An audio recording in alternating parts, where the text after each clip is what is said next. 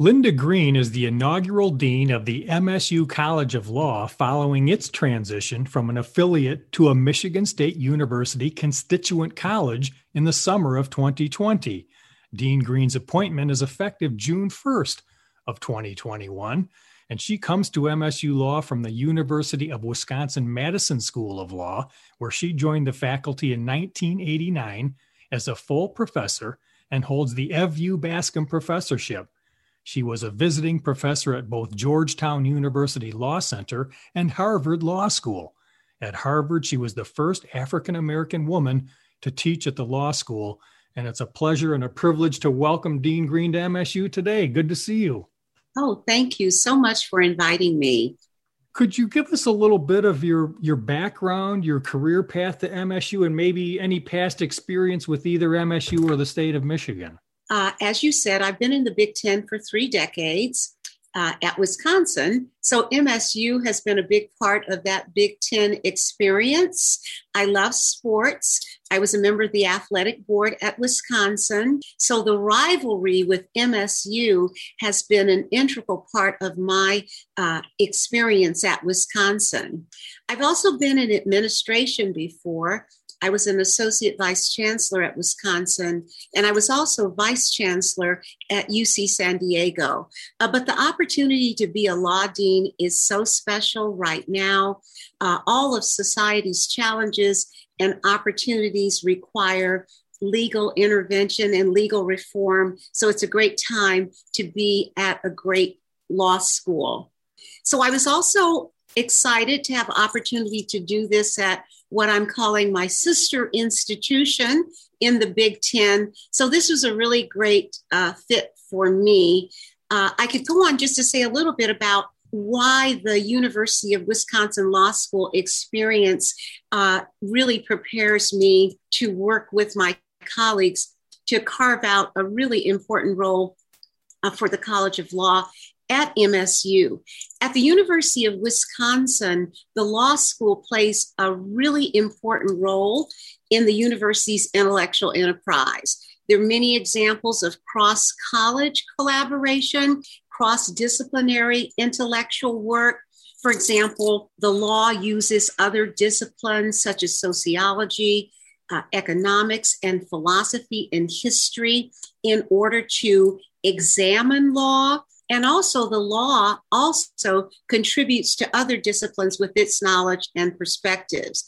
So, examples I think that people would probably be able to see, easily see, might be the intellectual property law aspects of bioengineering. People are creating body parts or creating machines that interact with the body, and they want to protect their invention so that they can earn money from all of that pre work. So that's the intellectual property side that focuses on how you are able to uh, protect your own ideas so that others uh, will not be able to appropriate them, or perhaps the role of labor law in shaping economic conditions. I think you can see in these two areas that the law uh, has an important role to play, and yet the law in isolation is necessary, but it's not necessarily sufficient to really understand what's going on in many aspects of human uh, experience. So, our societal challenges require multidisciplinary approaches, and this is a new phase of growth for both the College of Law and Michigan State. I always say that the best law schools are embedded in great universities. Uh, and conversely, a university will not be truly great without an intellectually preeminent law school. So that's where MSU College of Law comes in. So I'm really excited to lead the College of Law, but I'm also excited to expand our work with other colleges at Michigan State University for our mutual benefit. What would you say are some of the research and curricular strengths of the MSU College of Law? There's so many, so I, I, have to give my apologies to all of my distinguished colleagues because I won't be able to mention them all. And so that's uh, I have the idea of a podcast that stars the MSU College of Law faculty and staff and students discussing our many areas of excellence. But let me just name a few. We're very strong in innovation and entrepreneurship. We have a Center for Law, Technology, and Innovation. What are some of the courses that are a part of our work here? Artificial intelligence and the law, automated vehicles and the law, information privacy and security law, and we're going to launch an intellectual property and entrepreneurship clinic soon. We also have strength in intellectual property law. So that is copyright law for creative works, uh, such as music, such as writing, for example, and then patent law, for example, for scientific inventions and processes. So, our legal expertise here will enhance MSU's position as a global leader in many areas that require intellectual property law for their growth and expansion, such as engineering, I mentioned bioengineering, computer science, agriculture, and communications. All of these fields have important intellectual property dimensions. Another I want to uh, mention is our work in Indian law and policy. We have the leading scholars in Indian law and policy at Michigan State University College of Law. We have an Indigenous Law and Policy Center that's recognized nationwide as a center of excellence. Two of our College of Law professors head a nationwide project to compile Indian law in a document that is called the Restatement of the Law of the American Indian. The organization overseeing this project is the prestigious American Law Institute. That is the legal equivalent of the national academies. It's made up of just over 2,000 members of the 1.3 million members of the legal profession. So it's just 2,000 judges, professors and lawyers, 2,000 total. And our two Michigan State professors who are heading up this project are members of that institute. This restatement is going to cover a number of important topics the federal government role in federal Indian law, the powers of Congress, the federal tribal trust relationship, the powers of Indian tribes, tribal economic development activity, including Indian gaming, Indian country hunting, and fishing rights and water rights. So, this is a really significant undertaking that's going to shape the future of Indian law for many decades to come. Many of our program graduates have gone on to serve dozens of tribes across North America. They work for indigenous focused law firms that serve both indigenous people and their tribes. They work for federal agencies with important responsibilities in this space. For example, one of our graduates has been nominated to head the federal agency responsible for Indian issues, the Bureau of Indian Affairs. We have other clinics that are really significant. Our civil rights clinic recently has been advocating for people in prison during the devastating COVID outbreaks behind bars. Our immigration law clinic is helping refugees from violence and global conflict resettle in our community. Our housing law clinic is fighting to keep families in their homes throughout the pandemic. Uh, we have faculty members in the forefront of exploring the role of race in criminal justice. We have two faculty members who focus on cases where innocent people are convicted of crimes. They're leaders in the creation of what's called a national registry of exonerations, which collects detailed information on people who've been wrongfully convicted of crimes. We also have advocacy programs. Uh, the renowned Fieger Institute for Trial Advocacy is one of those programs. We have leading scholars in business and regulatory law. Uh, we have, uh, again, I want to say that we, uh, I can't mention them all. I would be remiss if I didn't mention, however, that the governor, Gretchen Whitmer, is an alumna of the class of 1998, just as an example, but we have many other graduates who are doing outstanding things on the Supreme Court uh, throughout public and private law firms in Michigan as well as around the country. So there's a lot going on. Uh, it's a center of excellence. Um, one of my jobs is to tell that story uh, uh in every place uh, I am able to do so. Uh, but to make sure that the story of our excellence is not only understood on the campus, but also beyond. That's quite a list, and I can tell you're excited to be here. And uh, we're getting to know brand new MSU College of Law Dean Linda Greene here on MSU today. And Dean Greene, as a leading scholar in sports law, you've done work specifically on Olympic governance. With the summer and winter games approaching, what controversies do you think we'll be hearing about this year? Yes, there will be a few. There always are. Well, one controversy is whether the Olympics will take place at all, given the current COVID surge in Japan. My understanding is that the many thousands of workers who will be working at the Olympics will not be vaccinated. There's so many unanswered questions about whether the Olympics will take place. There have been sports competitions taking place around the world, but not on the scale of the Olympics. And so that's one. Another is whether the ban against illegal substances will be effectively enforced. That has been a serious problem during prior international uh, competitions, especially at Sochi. Uh, whether women will be barred from competition because their hormonal levels vary from what is typical in women. And this involves the question whether people are allowed to choose their gender identity or whether we will uh, approve a biological definition of womanhood for purposes of competition. This has been an ongoing issue uh, over 10 years. And you also write and speak on intercollegiate athletics. What, what are you focusing on now? The really big issue well, there are two big issues, but one I think people can really understand is whether collegiate athletes will have an opportunity to share in the wealth they produce and whether they will be able to use their images and their likenesses for financial gain. This issue is salient when people compare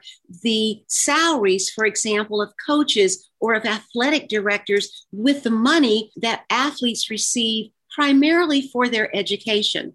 There's legislation in many states around the country that will permit athletes to profit from their images and from their likeness. That means that if you are a popular athlete, you might be able to get a shoe deal where, in exchange for an amount of money, you allow your name to be associated with an athletic shoe. That would be an example. Or you might be able to uh, have branded apparel and then obtain profit from the sales of that apparel. So, those are just a couple of examples. There's legislation around the country, state legislation.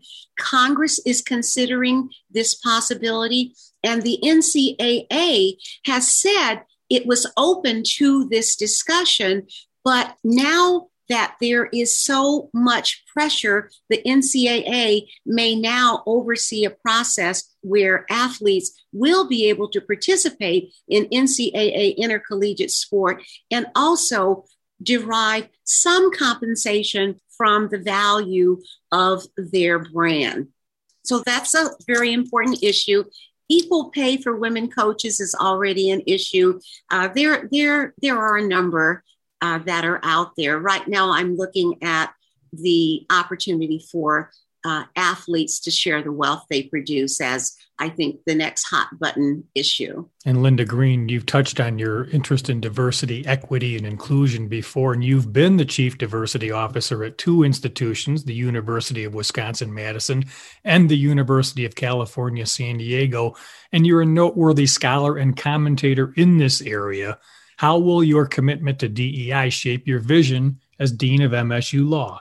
In a nation that is becoming ever more diverse, our future competitiveness and excellence as a nation, uh, as a state, uh, as a university depends upon our capacity to educate a diverse population of students. That is the only way that we are going to be able to draw on all of our talent for our creative, scientific, and social science advancements. I see our diversity as our future excellence, and I plan to collaborate with my colleagues at the College of Law and also at MSU on a vision of excellence through diversity. That's Linda Greene. She's the new dean of MSU College of Law. And I, I know, Linda, you're just getting started, but as you're thinking ahead, what are some of your maybe short and long term goals for the college? I'll start with a couple of goals that may seem a little bit unique to the College of Law, but I think they're really important for this audience to understand. The College of Law is accredited uh, by two bodies. One is the American Bar Association, and the other one is the American Association of Law Schools. This coming academic year, 21 22, the College of Law must engage in something called a self study. That is a comprehensive review of every aspect of the College of Law's operation. And that review then becomes the basis for the ABA and the American Association of Law Schools review of the college in 22 23. So that is definitely on my front burner, our front burner, I should say. In addition, during the next academic year, we will complete a College of Law strategic plan. The ABA requires that we complete a strategic plan in conjunction with our self study review. But more importantly, the provost and I agreed that during my first year, we would conduct a strategic planning process so that we can identify our College of Law strategic priorities for the next 10 years. In that strategic planning process, we will be taking into account the strategic priorities of the university's strategic plan, which is close to completion, but we'll also be establishing our own strategic priorities for the next decade. So, those two are very important priorities the self study and also the completion of a visionary strategic plan for the next 10 years of the College of Law. We also have a priority to participate in important campus wide projects and initiatives. For example, there are some emerging opportunities to make ethics a significant focus in education at MSU. I'm already working with the Dean of the Business School and also the Dean of Arts and Letters on that project. We have some joint degree programs such as law and business and others. We want to expand those opportunities. We have a food law program, an online food law program that is very, very successful. That's an area of strength where I know that we want to expand. We have programs with other colleges, such as James Madison, where students can complete their law degree and undergraduate degree in six years rather than seven. Those are already underway, but we really want to make them uh, much more robust programs and expand the manner in which the law college and the other colleges cooperate for the benefit of our undergraduate students as well as other graduate students on campus. It's really important that we recruit a more diverse cohort of students from every corner of the state and, of course, around the world and the country. This is going to be more important because the American Bar Association is actually considering a, a standard for accreditation that will focus on the diversity of the student body, as well as we'll focus on the diversity of the staff and faculty. And so diversity is going to be not only important to our service to the state, but it's also going to be important to our success in our review process upcoming. We, of course, want to be sure we're providing service to every corner of the state. Some of our clinics are actually engaged in that enterprise, but we need to do more. I talk about uh, making sure that the College of Law is a significant presence in our historic home, which was in Metro Detroit, all the way up to the peninsula. We are Michigan's law school, and we need to serve all of Michigan's people. I want to work closely with our alums. They have so much to offer to our current students. And we also want to be sure that we understand their needs and that we are supporting their development throughout the arc of their legal careers. Of course, a priority is to raise private money to support the College of Law. We have had some incredibly generous donors in the past. Now we need transformative financial support to retain and recruit faculty. We also need transformative scholarship support to maintain access and affordability to legal education. And those are just a few of the priorities that are on my radar. I'll be working with the faculty, the staff, and the students in the coming year to develop a shared vision for the future excellence of the College of Law. And I really do look forward to that work.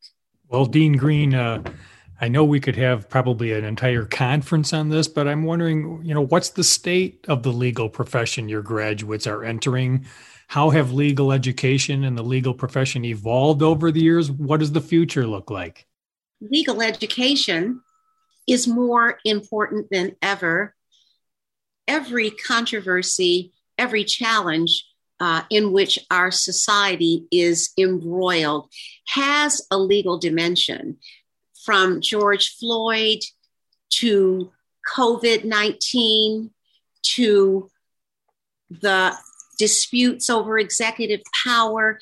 There's so many areas of society in which law plays an important role. I outlined some of those. And so this ha- is probably one of the most important times for people to attend law school and to become lawyers. So the law is important. What are some things that have changed? Well, of course, uh, the legal profession and legal education have had a number of ups and downs. We had a diminishment of demand for legal education after the crash of 2008. And then what we're now seeing is a surge in interest in legal education, but it's not just an interest in the legal education of the past, but a legal education that focuses on the most important issues in society. I outlined some of them issues of intellectual property, uh, issues of corporate governance and accountability, issues of racial justice, issues of accountability in civil rights, and many other areas.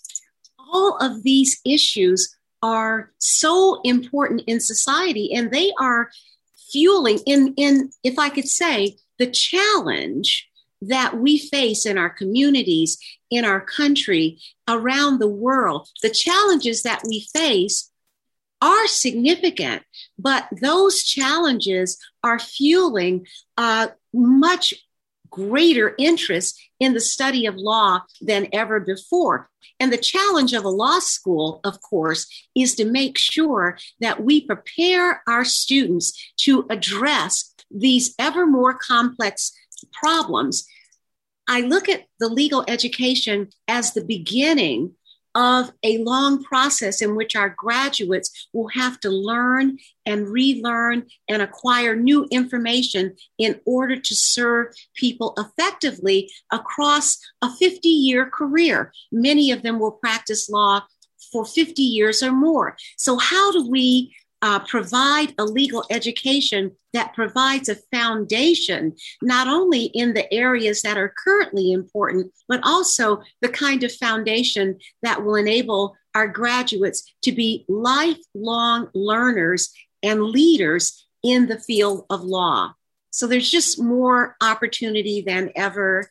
Uh, very exciting. And, and I would argue that at every stage, of our country's development, law has always played an important role. It is the responsibility of the College of Law to provide the kind of legal education foundation that will not only prepare students to hit the ground running as lawyers today, but also to be leaders, policymakers, and servants throughout their careers. And those careers will extend 50 years and beyond. So we've got to prepare them to serve the society. And I'm so excited to have the opportunity to do that at MSU College of Law. Well, that's brand new MSU College of Law Dean Linda Greene, who's been my guest on this edition of MSU today. And Linda, as we close, just sort of summarize as you get started what you'd like those joining in on our conversation to take away about you and the college.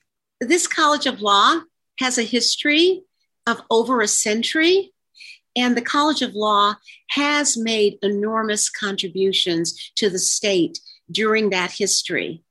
This is a new phase of the College of Law's development, and we are very excited to play not only an important role in Michigan State University's activities, but to be an important player in every place in the state, every place, every neighborhood, every community. We want Michigan State College of Law graduates to make a difference. That's our goal. That's MSU College of Law Dean Linda Greene, and much more about what we've talked about is at law.msu.edu.